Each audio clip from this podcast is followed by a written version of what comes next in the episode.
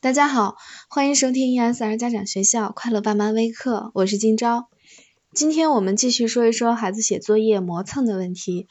昨天我们说到，如果孩子学习过程中被动值比较大，学习就会变成比较痛苦的事情，那么孩子在写作业的过程中就会出现磨蹭的现象。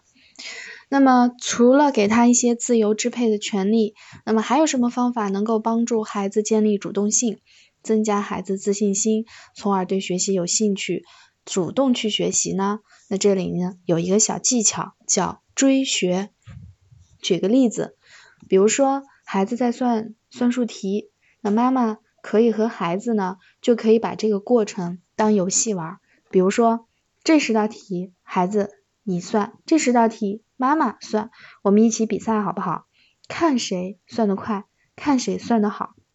那这里。这里要注意的就是呢，妈妈一开始的时候最好不要是赢家，故意要比孩子慢半拍，或者是故意算出点错，让孩子在竞赛的过程中呢，逐渐建立起来自信心，然后呢，妈妈再逐渐提高自己的胜利率。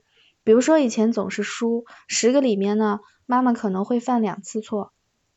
然后后边呢，妈妈犯一次错，后面妈妈可能不犯错了，但是比孩子要慢。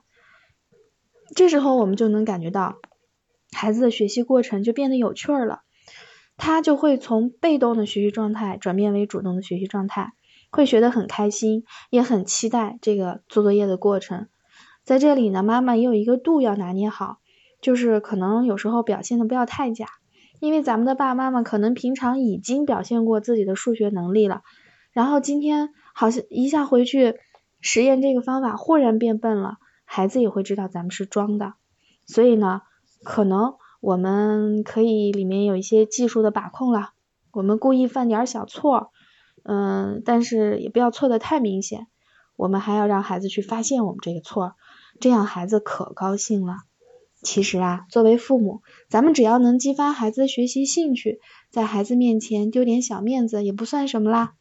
今天就到这里，感谢收听，快乐就是这么简单。